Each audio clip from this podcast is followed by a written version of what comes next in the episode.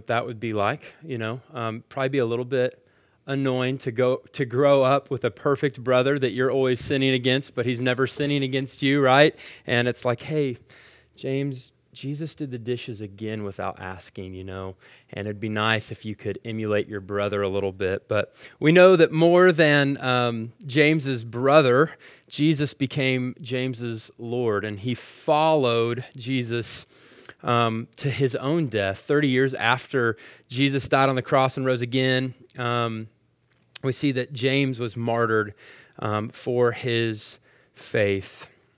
And then James wrote this letter to Jewish Christians that were dispersed out from Jerusalem. And according to the ESV Study Bible, uh, James's readers were suffering persecution, living in poverty. They were in social and spiritual conflict, and many believers were living in a worldly manner, much like uh, we see today. And James corrects them and challenges them to seek God's wisdom to work out these problems. And so today we're going to be in James chapter 5, walking verse by verse through this book, verses 1 through 6. And we receive wisdom for how the rich ought to live in our culture. Um, I'm literally just going to have two points tonight. Um, so if you're wondering why I'm on point one, like 20 minutes in, you don't need to sweat. You don't need to worry. We're not going to be here till 10 o'clock tonight. Um, we're just going to have two points. I'll hang out for a while on our first one, which is this money is not bad, but it is dangerous. And then the second point will be only the gospel can free us. And now let me just say this before we dive in.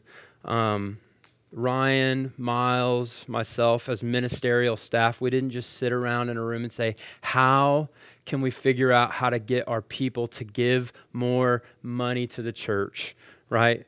Like when we decided to go through the book of James, Ryan's heart was to shepherd God's people, to love God's people. And so uh, we did not pick this book so that we would eventually land in topics about um, finances. That is where Scripture goes. And so Ryan's probably not going to come back from vacation with a new Rolex on his wrist. And I'm not going to go get Nikes after this. Um, we're not going to take up um, an offering or anything like that tonight.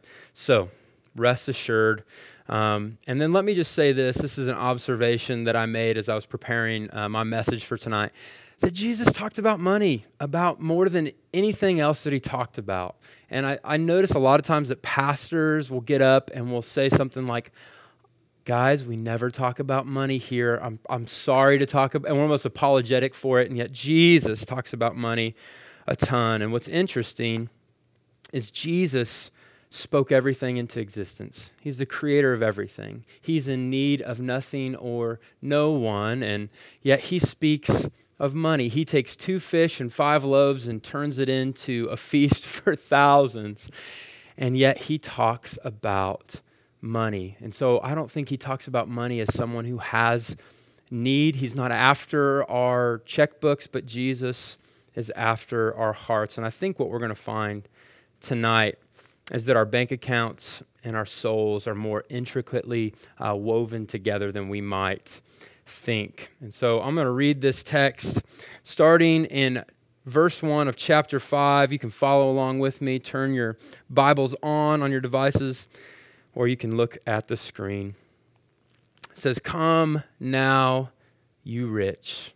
And already some of you are checking out and you're like, well, I came to the wrong cross training because I am not among the rich. And um, I think we're all pretty quick to say, like, mm, I'm not among the rich. But Andy, I thought providentially shared on Sunday, uh, globalrichlist.com. If you weren't here, he showed some very fascinating facts about just wealth on a global um, kind of scale.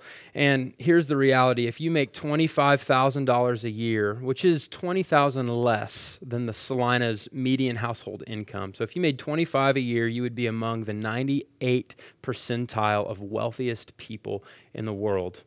Or if you're in college and you're thinking, I'm going to go get a good job, you know what? I'm just going to drop out.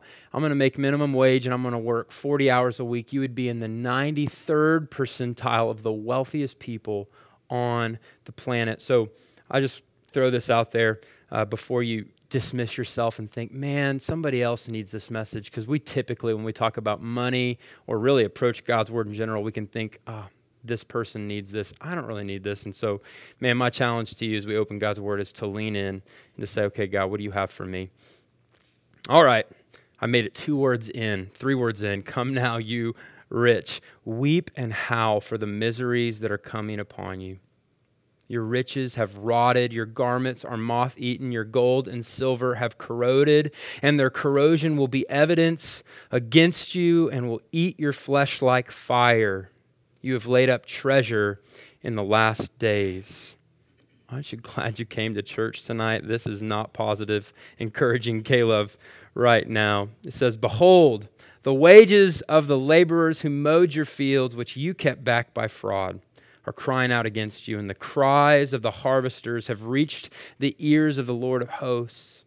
You have lived on the earth in luxury and in self indulgence. You have fattened your hearts in a day of slaughter. You have condemned and murdered the righteous person. He does not resist you. Would you pray with me tonight? Father God, uh, you know how inadequate I am, and yet, God, I know how sufficient your word is. So, God, I pray for each of us tonight as we hear your word uh, spoken, God, that you would guard me from error and that you would guard all of our hearts and minds, that we would receive your word, that we would be pierced by it, and that we would be, as James tells us, not just hearers of your word, but doers of it. God, would you change us from the inside out? We ask it for your beautiful name.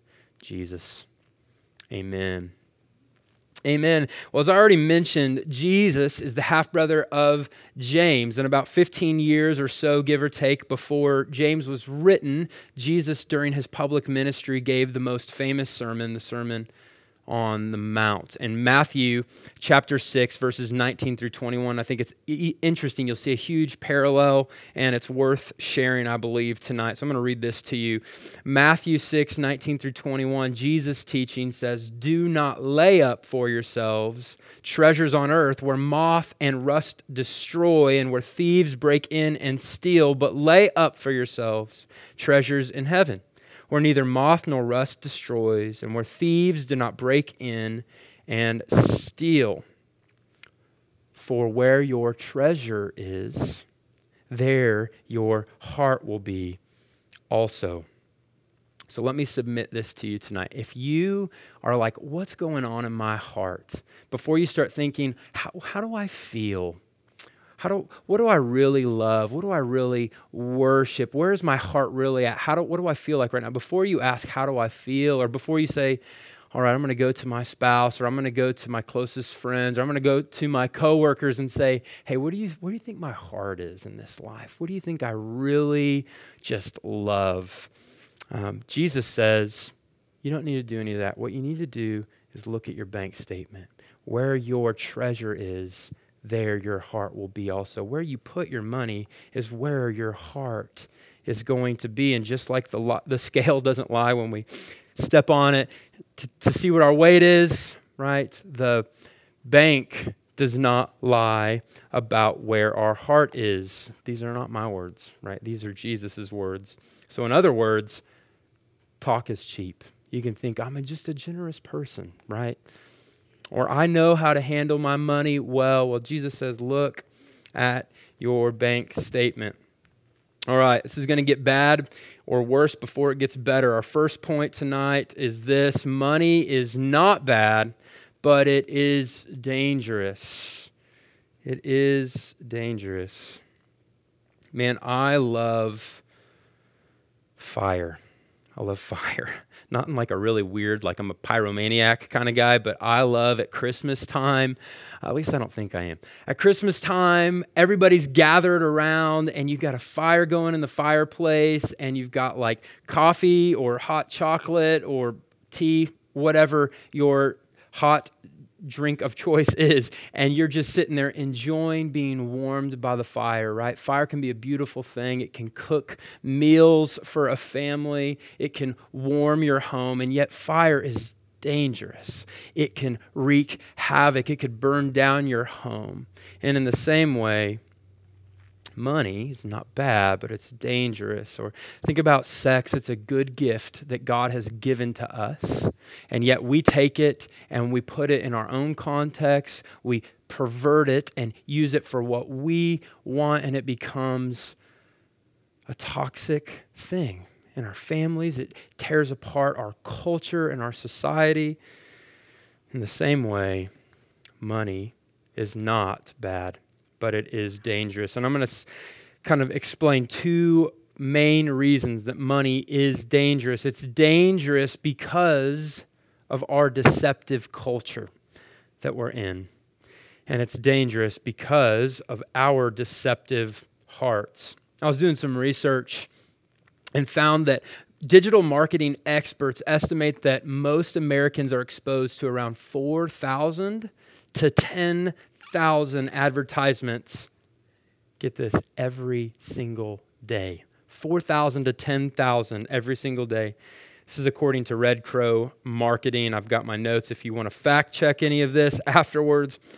And you might be like, well, Jason, I know, okay, maybe that's like Philadelphia or New York, or that's like Chicago, but we live in Salina, Kansas.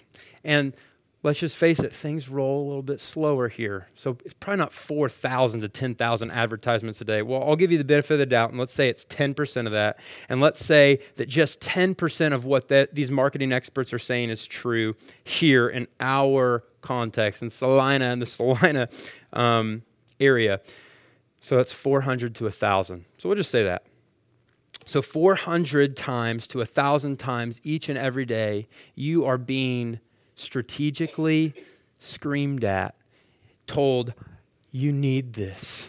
Man, if you want to be popular, you've got to have this. You've earned this. You deserve this. I remember this uh, enterprise commercial um, years ago, and it was about this guy that was going back to his 10 year um, reunion, high school reunion, and it was like he wanted to make an appearance, right? So it was like, let us pick you up. You can get this really nice car, and then you can pull in, and your and your classmates are going to be like, man, look at Ted. He, he, he arrived. He made it, right? So 400 to 1,000 times a day. That's on. That's if we just take 10% of what these experts are saying. We're we're hearing messages of what we need, what we should buy. No money down today. You can get it and if you think, if we think, if I think we're not being fazed by these voices that are screaming for our attention, I think we have been duped. We've been fooled. Our culture is deceptive. Can we agree about that? Would you say we live in a deceiving culture? That one's easy to agree upon. What might be harder, a harder pill to swallow tonight is that what makes this so dangerous is that we receive it with a deceptive heart. Jeremiah 17 9 um, says this The heart is deceitful above, what does that say? All things. You're like, well, I'm a pretty kind person. Well, actually, according to this scripture, it says before we're a kind person, before our hearts are kind, they're actually deceitful right? Or I'm a loving person, I'm a generous person. Um, well, before you are a loving and generous person, the Bible says that your heart is deceitful um, first. And then it says desperately sick. And in other translations, you might see the word uh, wicked. It's wicked. Who can understand it? Again, welcome to Crosspoint, where we just are so encouraging and positive all the time.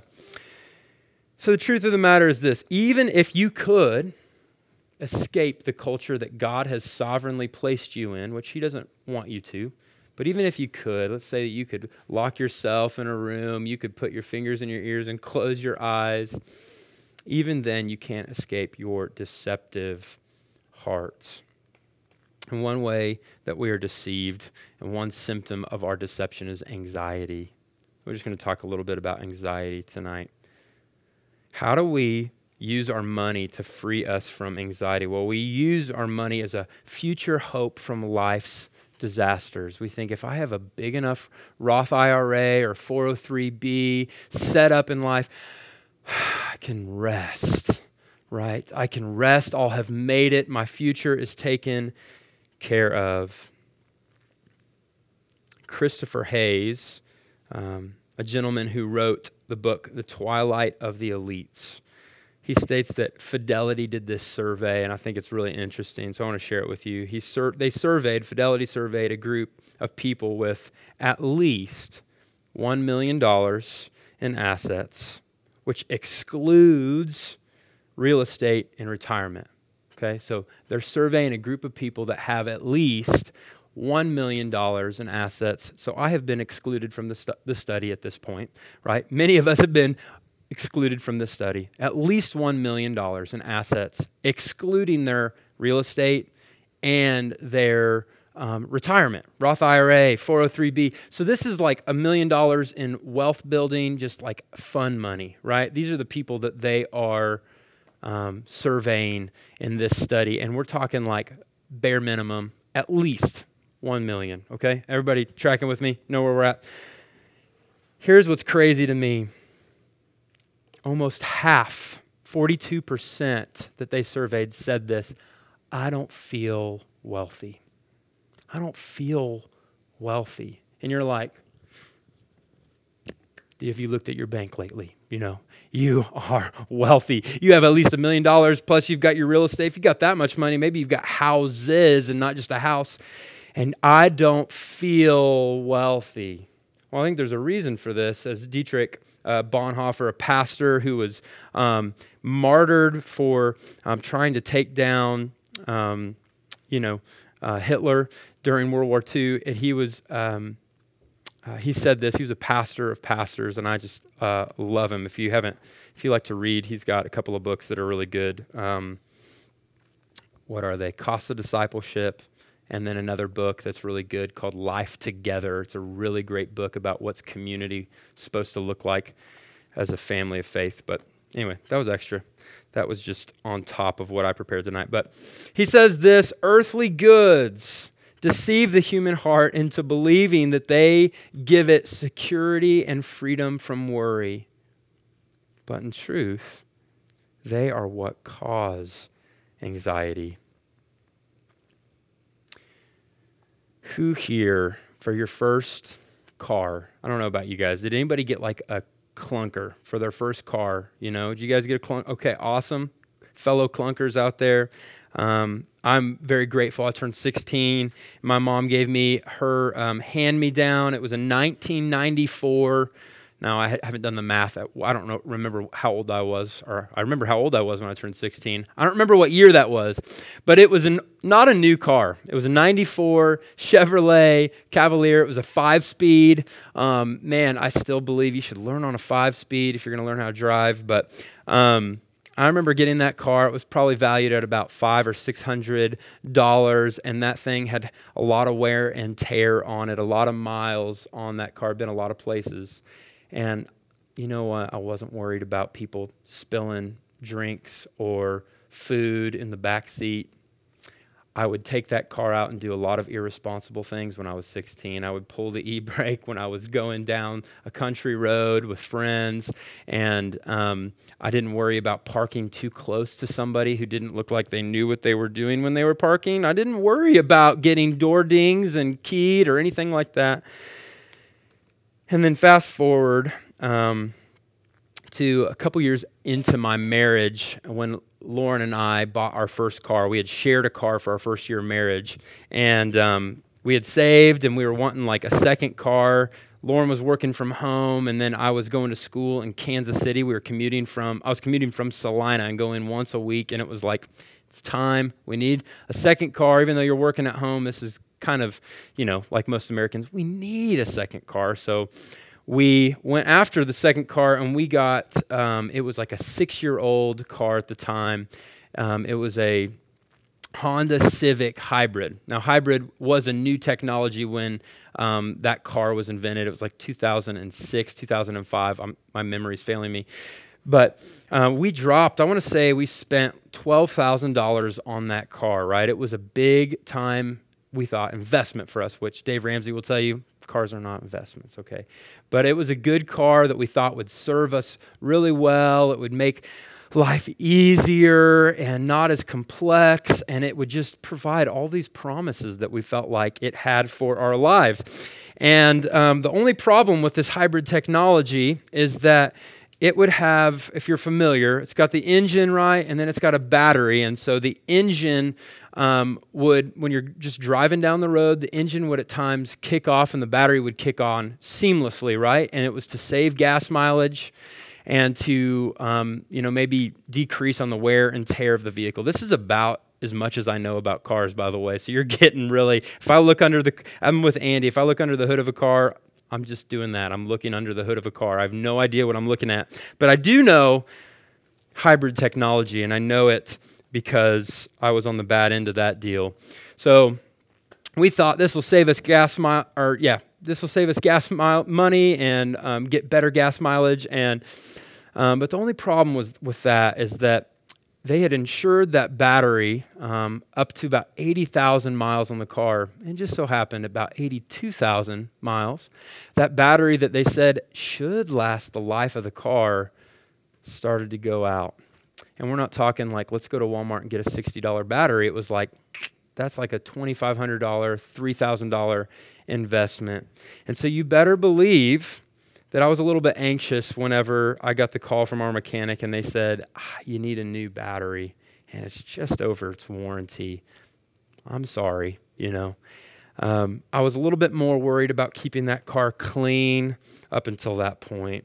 But if that had happened to my 94 Chevy, I probably would have just been like, well, buddy, you did good and it's time to retire, you know, time for a new car. I'm not worried about res- spending three grand on a car worth $500, but we had to fix it because it was worth too much. And my whole point is this more money does not equal less problems.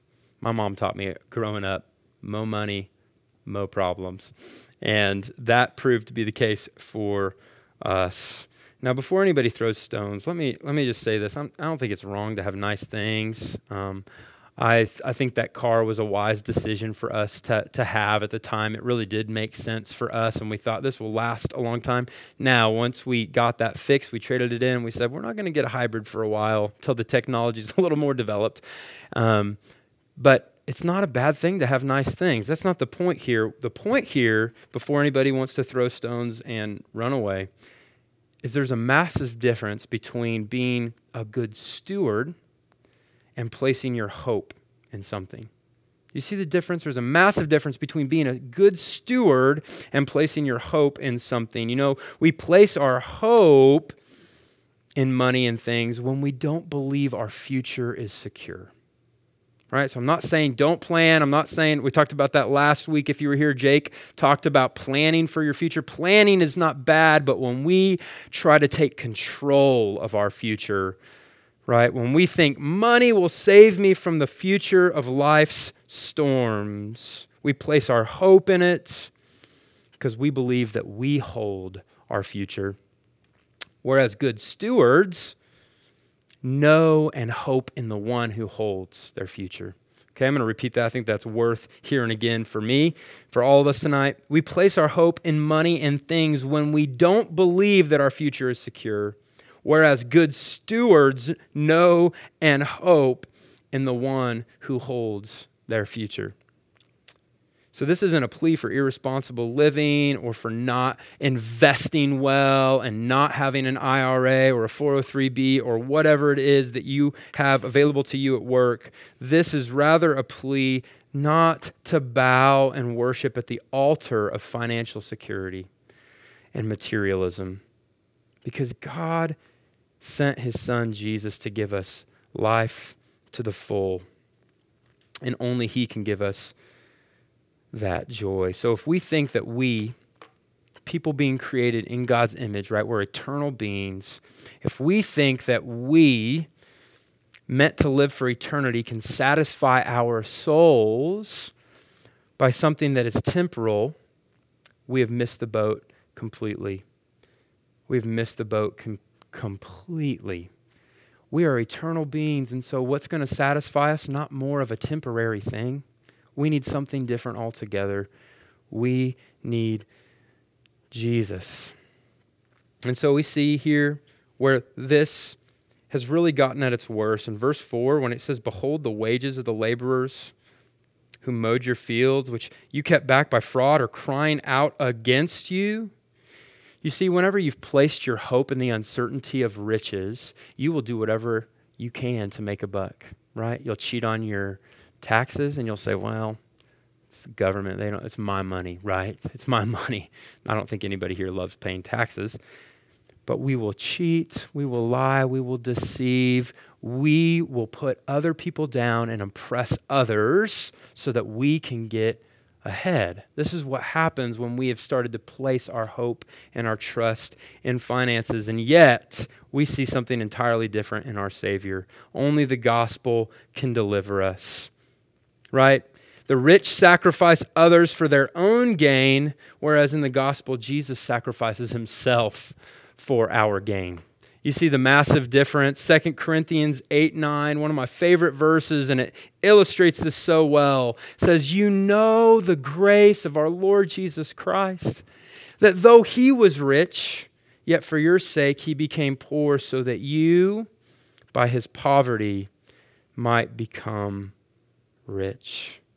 Man, what a contrast when we're placing our hope in our riches and the uncertainty of our future we think is in our hands. We will oppress the other laborers that have served us in our lives. We will lie and cheat and do whatever it can, we can to get ahead. But Jesus comes and he does the opposite. Though he's rich, he becomes poor. He leaves all of his riches so that we, by his poverty, by his pouring out his life, might be exalted, might be filled with the riches of glory. And so, man, today in our me, me, me, mine, mine, mine mentality that, that clouds our culture, but it also clouds our fallen state as people who have sinned and rebelled against God. Man, it's robbed us the joy of being part of something greater than ourselves. We are drawn, as a culture, we're drawn to superhero movies. I won't have a show of hands in here, but I like superhero movies. I like Marvel movies. I think we're drawn to these movies as a culture because we love the idea of self sacrifice. We love Iron Man laying down his life to rescue the world, right? We love the idea of Captain America. Um, giving it all that he can, sacrificing himself so that we could be rescued, so he could save the world. We love the idea as long as it's Iron Man Captain America and not us. It's really fun to experience from our couch, and yet Jesus invites us into a better life. He invites us to live for his kingdom and not just build our own. He invites us into a life of denying ourselves so that we can exalt and lift up others to build his kingdom. And so let's get practical tonight. I can live in these like theological um, concepts and understanding, but I want to get practical tonight a little bit. Um, what can we do if we actually want to follow Jesus, if we want to reverse the trend of our hearts in this seemingly very condemning um, text tonight, it could be easy just to sit here and, and wallow and just be like, man, we have failed and we've messed up. Jesus is our only hope, but what now? How do I live in this freedom? How do I actually walk in this? And so, uh, the first thing I would say is to gain financial understanding. Gain financial understanding. Um, one thing I'm glad that we do as a church is that uh, we have Financial Peace University as a class that will offer, um, we're committed to offering that at all of our campuses um, here at Crosspoint um, at least once a year. And there's a lot of uh, financial understanding that can come through that book. I think that this is true for me. I think it's probably true maybe for many of us as we grew up. I didn't grow up, I don't remember my mom or my dad sitting me down and showing me um, how to think through finances. I remember going to college and not even thinking of the ramifications of taking out student loans. I didn't even really know that like I had to pay those back. I had a friend that said, "That's free money, dude. You go get an Xbox once you cash that check." And um, so I did not have the greatest financial understanding. And we saw our parents, right? I remember seeing my parents at the peak of their careers when I was going from high school to college. And I get out of college and I think, that's the life I need. But I'm at the beginning of my career and I have a lot of debt to pay off, student loan debt. And so I, I say this as someone who has, by God's grace, been able to get out of debt and um, have a greater financial understanding through godly men and women who've gone before me and who've poured into me. And so, if you're here, if you're here tonight and you need financial understanding, just know that we would love to. I would love to. Pastor Ryan would love to just meet with you and just talk to you through, um, kind of what the scriptures teach on finances and how to be a good steward. Um, and then the second thing I would say. Um, beyond getting financial understanding is to pursue contentment by cultivating gratitude for what you have been given. Pursue contentment by cultivating gratitude by all that you've been given, right? The culture says you need more of what you already have. You need a better car. You need a better house. You need a better X, Y, or Z. Pursue contentment. Give God thanks. And God, thank you. Thank you for my job. Thank you that I have I have groceries in my fridge right now and in my pantry. Thank you, God, that I didn't miss a meal this last week. Thank you, God, that I have clothes on my back. Because what happens when we're thankful people, right? When we give thanks, gratitude often follows. But when we just wait for gratitude to be there to give thanks, um, often we're thankless people, right? Because we don't naturally feel. Our hearts are deceptive. And so sometimes we just need to look at our lives objectively and say, God, you have given so much. Thank you. Cultivate gratitude, pursue contentment. And then, thirdly, make a budget. Um, as you gain financial understanding, I think that you will understand better what a realistic budget looks like, how to realistically know how to afford the life that um, God might have for you, not the life the culture says you should have, but the life that God's wisdom says that you should have. Um, man, we, uh, Lauren and I, have this line item that we started out with in marriage. I just remember we started a budget together. We were doing Dave Ramsey, and um, we made very little money. We had one car in this tiny apartment, and I remember we put on our budget generosity money, and I think it was like a nickel a month, you know. Uh, no, I think it was like 15 $20 a month, you know, and and maybe that means, you know, not having Netflix or not having Spotify or skipping one Starbucks a month because Starbucks costs so much. I don't know what that looks like, but for us, it was just saying we got to start somewhere. And we had a generosity line item. And man, what a beautiful thing to just say, hey, where can we be generous? Where can we give to somebody in our lives who has need? It's just a practical way that you can pursue and follow Jesus in this. Um, I uh, yeah, this last month we were able to to help somebody that needed a car repair, and it's like I, I don't say that because like look at what we've done. I say that just like man, like God has just grown us in this, and we're still like got a lot of room to grow in. But man, what a joy it's been to li- literally experience what Jesus said. It's more blessed to give than to receive, and so having a just a line item for being generous to other people, whether that's $10 a month or that's $1,000 a month, being able to do that is so um, great. Uh, maybe you're up for a pay raise at work or you're looking for um, a new job that will afford you kind of more luxury in life. And so maybe a question to ask as those new opportunities are on the horizon are not how can I increase my standard of living, but how can I increase my standard of giving? What can I do if I did get this job promotion that I'm up for? What can I do to use that to increase my standard of giving rather than just my standard of living? And then I would say, give to things that are at the center of God's heart, right? Be generous towards the things that are at the center of God's heart, namely gospel ministry, unreached people groups who don't know the gospel. God is passionate about his name and his mission, and so Give to the things that are close to God's heart. Give to the, the local church, to those who are involved in planning churches, those who are committed not to just hand out cold water, but to do it in Jesus' name, right? To actually hand out a cold cup of water and provide for somebody's physical need and demonstrate the gospel, but then also to declare the gospel and to share the love of Jesus, to make disciples, to care for the whole person and not just a temporary need. These are just um, a couple things I would say. Give it the thing, give to things that are at the center of God's heart. And I just want to sum up with this from 1 Timothy 6 17 through 19.